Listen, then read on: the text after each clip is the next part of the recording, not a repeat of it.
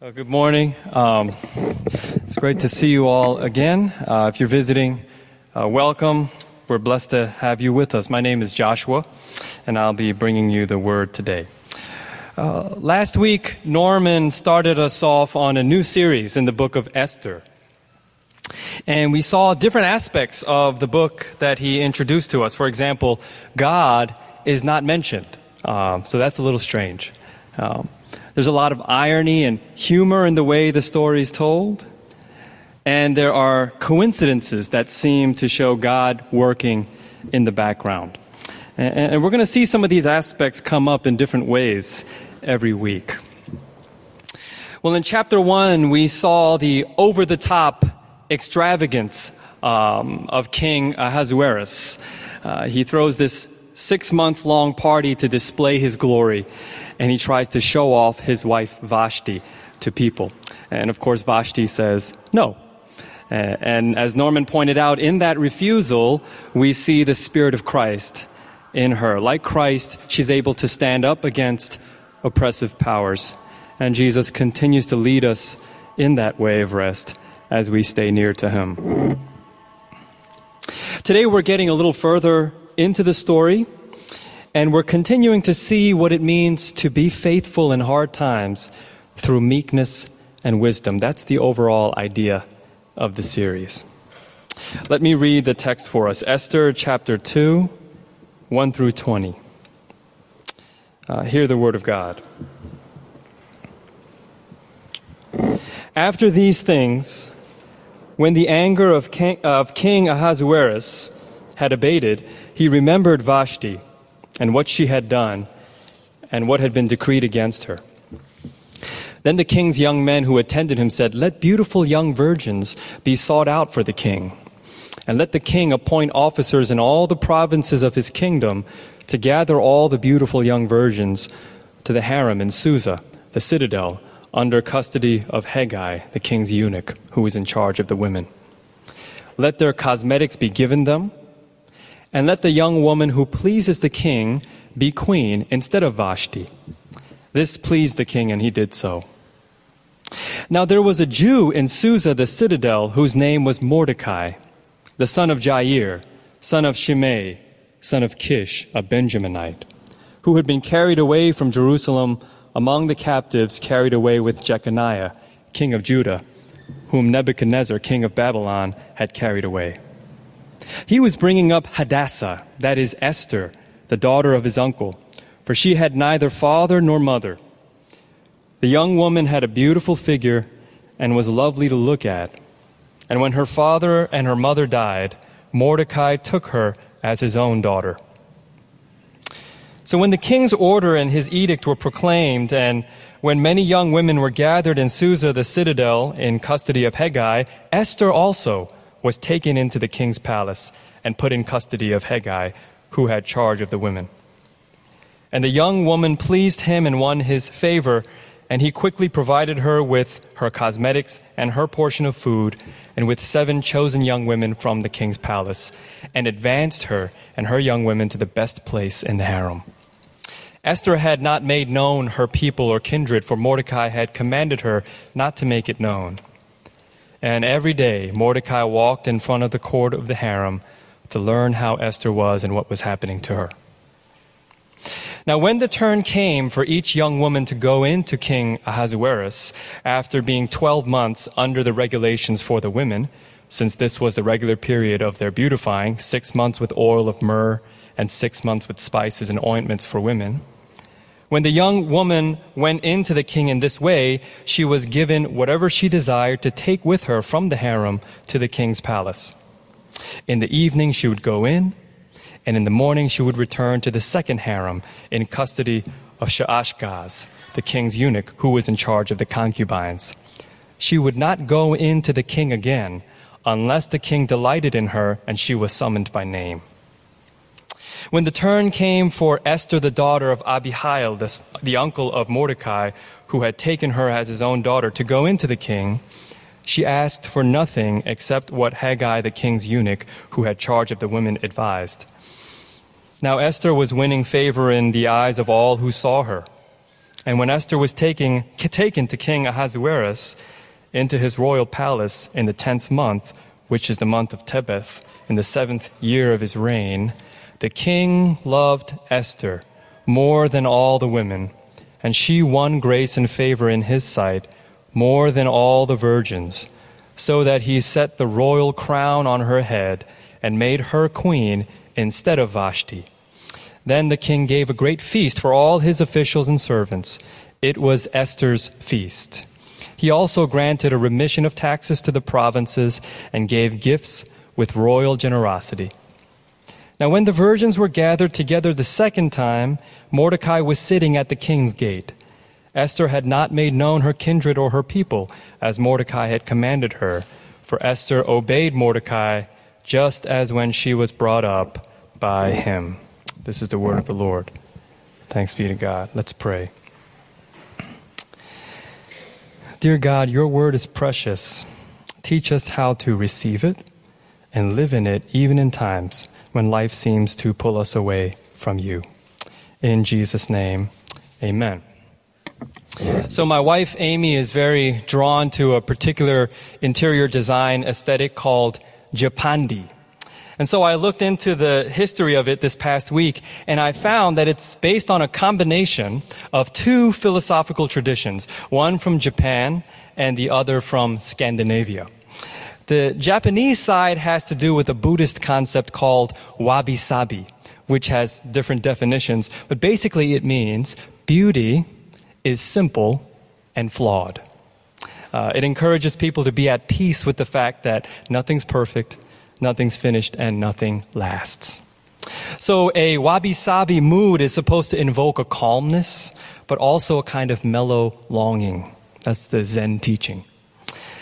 The Scandinavian side comes from a Danish concept called hygge, which means something that hugs your soul, makes you feel cozy and safe inside.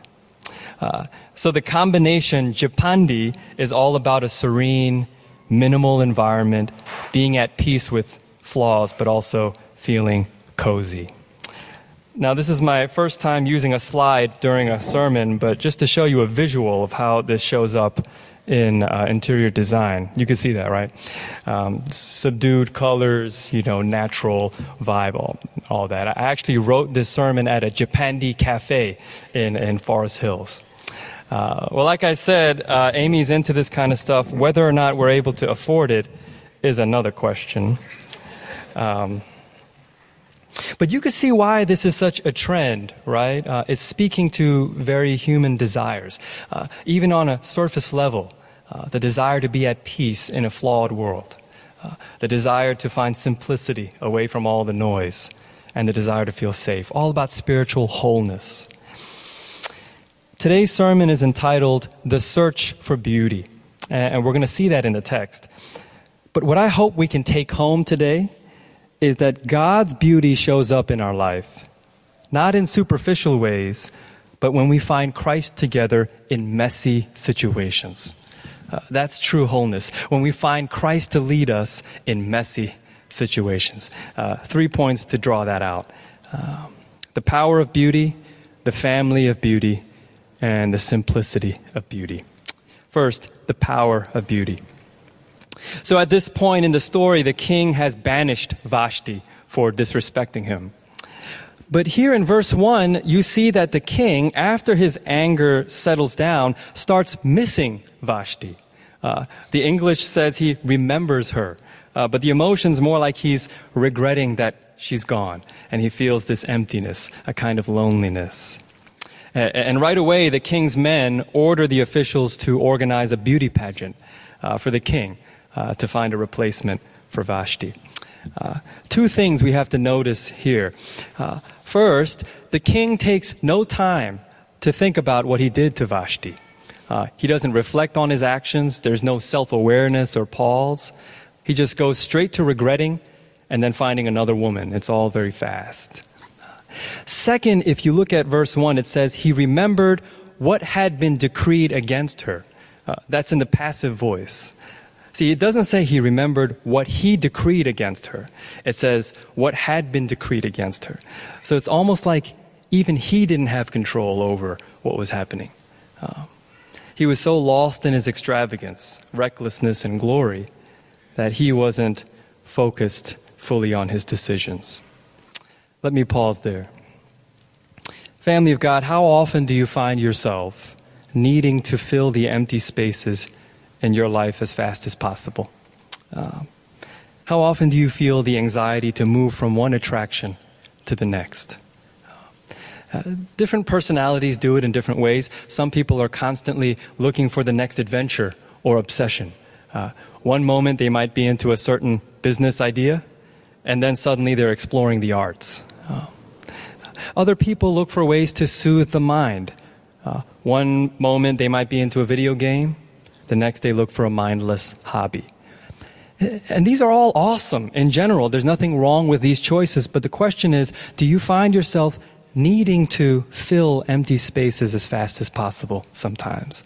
Um, see, the activities we enjoy are enriching and life giving for us. But if we don't keep an eye, they might become spiritual coping mechanisms, what my students call copium, that distracts us from our deeper needs. Sometimes, instead of us being aware of how our activities can heal and grow us, we actually get lost in them and they take over us. Uh, uh, right now, it might be a happy marriage, uh, but once that gets boring, maybe a house somewhere. Uh, or maybe a promotion or something like that. These, these are all powerful gifts from God, but as space fillers in our hearts, they get stale pretty quickly. Um, and this could happen in smaller ways too. For example, for me, uh, as soon as I wake up in the morning, I have to get a podcast going, something playing in the background, even if I'm not listening, just consuming. Uh, sometimes it gets so bad that, that when, I wa- when I'm watching a video on my computer and a 15 second ad pops up, uh, during that 15 seconds, I pull out my phone to look at some, something else. Constant stimulation, space filling. So, whether on a large or a small scale, I'm needing that fix of japandi, uh, that peace, comfort, and fulfillment, but I don't stop to think about what I'm really longing for. That's the power of beauty over me, that promise of wholeness. And maybe that's you too. Uh, Maybe we're just getting our fix of wholeness from different places to survive the day to day. Family of God, I know this is a difficult time for many of us. So often we just come home exhausted every day, uh, looking for something to relax us, and, and that's real. That's a real thing. But I don't want to just leave us there. I still want to encourage us to pause and examine our daily patterns when we can because it's related to our healing. Uh, am I allowing the waves and habits of my life to take over me? Or am I willing to reclaim myself under God? Psalm 42, what does it say? Why are you downcast, O my soul? The psalmist is talking to himself. He's trying to calm himself down. What would it look like for us to slow down and reflect? Um, now, of course, we don't always have the time to do that every day. Um, but even if it's just once a week, once a month or quarter, being able to unplug, step back, and talk to our souls before God. That's reclaiming the power of beauty and not letting uh, the, the, things take over us. Uh, the second point is the family of beauty. So, after the king sends out people to look for a queen, the narrator introduces a new character, Mordecai. And he notes that Mordecai is a Jew from the line of Benjamin who was among the people carried away with King Jeconiah. Uh, so, before the Persians took over Babylon, the Babylonian king Nebuchadnezzar took a Jewish king named Jeconiah captive. And uh, he brought along a whole community of Jewish people. And here the narrator is showing us that that old community of God's people is still here, surviving in this foreign empire. Uh, these are conquered and vulnerable Jewish people living in the midst, still being preserved by God. Um, and then it says Mordecai was raising up a young woman named Esther. She had no father or mother, so he took her in as his own, and now he takes responsibility for her well being and growth. One of the most moving weddings I attended was of a friend from seminary. Now, this guy was an interesting character, very smart, uh, but also had a kind of rude sense of humor. And because he was so sarcastic, you couldn't really tell if he was sincere or not at times. A lot of cursing, smoking, and joking around. And we loved him. We loved hanging out with him, but he was not the gentlest of people. Um, well, his fiancee basically suffered an accident that caused something like a stroke, and she developed a disorder that impaired her speech. So during school, we always knew that he was tending to her, even though we didn't really see them together much. And with us, he was just the same old dude being, being weird. Well, on the day of the wedding, I saw the two of them hold hands and start reciting the traditional vows. And he was straight faced as usual. But in the middle of reciting his portion, suddenly his voice started shaking, and he locked eyes with his soon to be wife, tears rolling down his face and he continued quietly, in sickness and in health. And the whole place was in tears, hearing him say that and knowing their history. Um, that was beautiful. My students would say that was wholesome. Uh, why? See, in that moment, we saw a glimpse of something between two people, two people that was not transactional. Uh, it was meaningful because in those five words, you could see the sacrifice, compassion, and devotion they had for each other. There's something about our life that's not complete uh, until we allow ourselves to be part of somebody else's life and somebody be, to be a part of ours, whether it's in friendships, church, community, or family. Uh, see, in this passage, what does God do? In an environment filled with brokenness in the empire, He preserves relationships. Uh, right, he doesn't just in, uh, introduce Mordecai, he introduces Mordecai as a descendant of the Benjaminites and as somebody bringing up the next generation in his niece Esther. That's the contrast against the self centered glory of the king. This is Mordecai locating himself in a community. See, the first point was taking that back the power of beauty and, and, wholeness in our life by slowing down and assessing where we are. But then we reach out and we allow people to reach out to us in hard times. Uh, this past week in our CG, Jenny posed the question to our group what is the gospel? And I was expecting some uh, theological answers, but one by one, our members started sharing uh, how the gospel means change because somebody showed grace to them, uh, how it means healing because somebody embraced them during a painful time uh, how it means guidance because somebody became a role model for them. If you know our CG, we're, we're a random, eclectic group of people from various backgrounds. But you could see how God weaved and orchestrated different interactions in our histories so that all of us could be there together. Uh, my professor always starts his lectures off this way I am who I am because somebody loved me, somebody paid attention to me. Uh, the gospel transforms us through people in unexpected places, and that's meaningful. That's lasting and beautiful, especially living in this city. C.S. Lewis writes Every soul, seeing God in her own way, communicates that unique vision to the rest of the community. Her vision of God enriching everyone else. That's why the seraphim in Isaiah 6 are proclaiming, Holy, holy, holy to one another, because it enriches each other's view of God. So we pause and reclaim the power of beauty in our lives, and then we look for the family of beauty, people around us to give and receive. Lastly, the simplicity of beauty. Well, finally, Esther has to enter this beauty pageant at the king's palace. She joins the other young, uh, young women under Hegai, uh, the royal eunuch. And because she wins the favor of the palace, she advances to the most privileged area. Here's where the story gets ridiculous.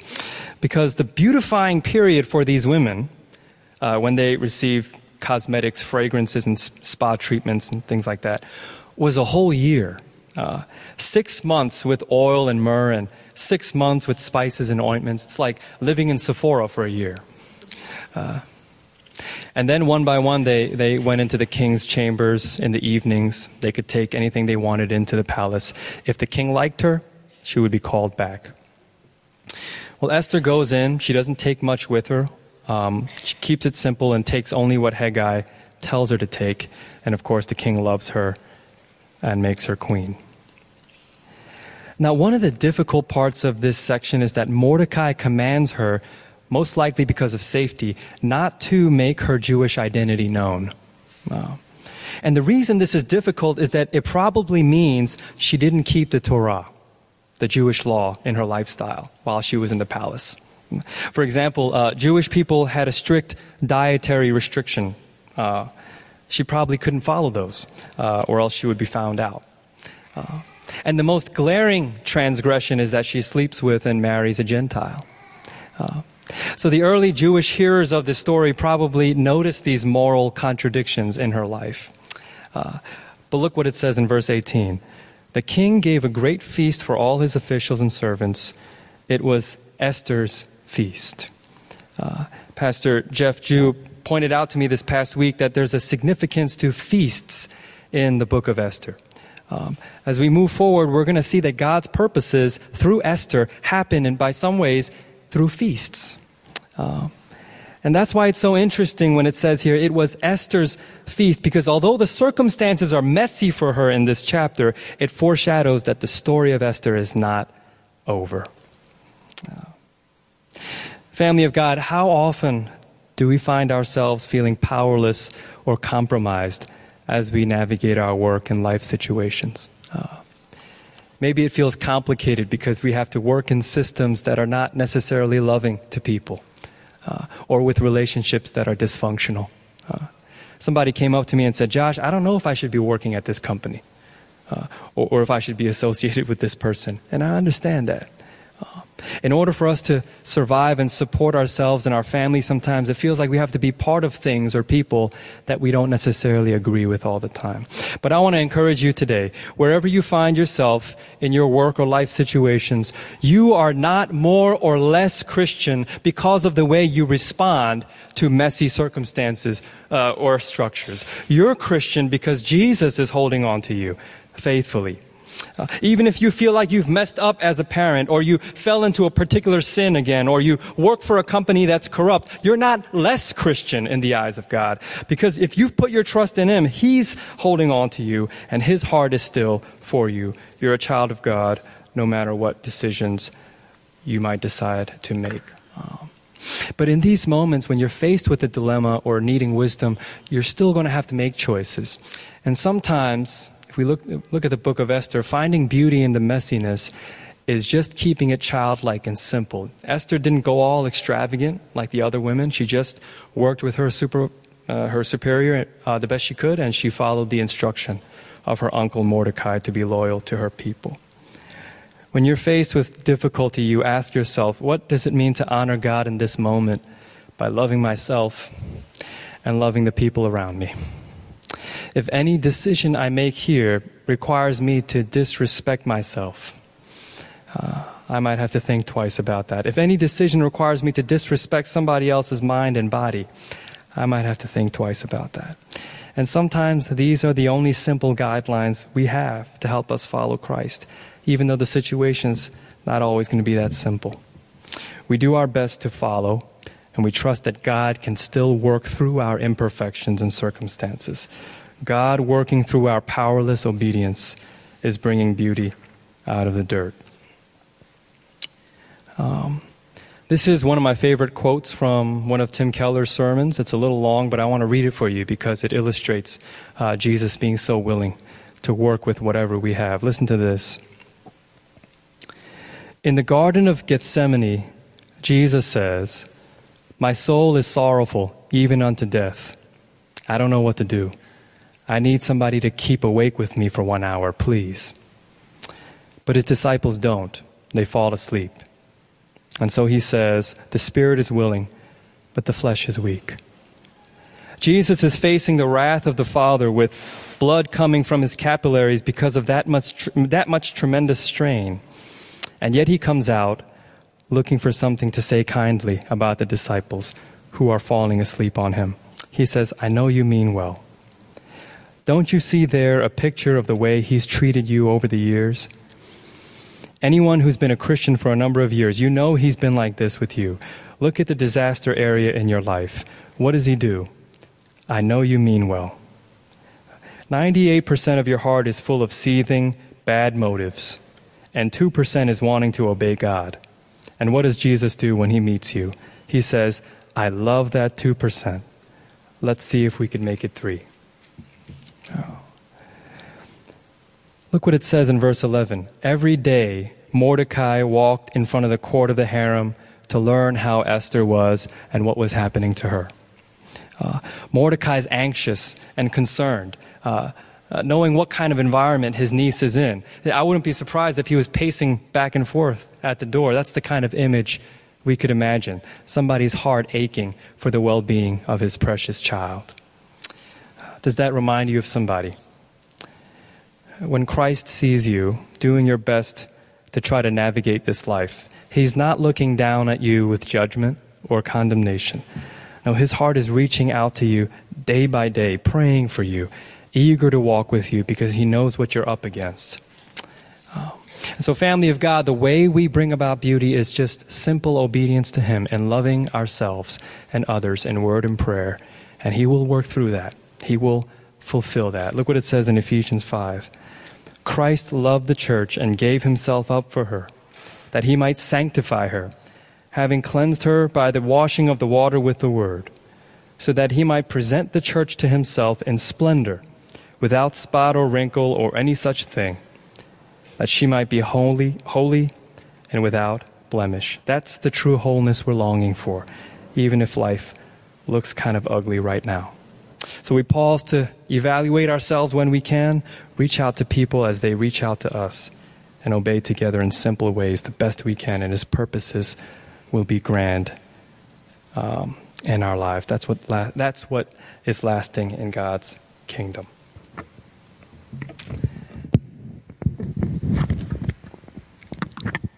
Um, as we consider this table, um, Something I always notice here is that uh,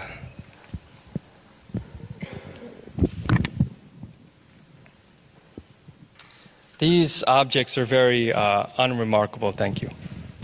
These objects are very unremarkable, very mundane things, but they symbolize our salvation and our fellowship with Jesus. And He wants us to hold on to that. On the night when He was betrayed, Jesus took bread and after giving thanks, He broke it and said, This is my body, broken for you. Do this in remembrance of me. In the same way, he also took the cup after supper and said, This cup is the new covenant in my blood. Do this, and as often as you drink it, remember me.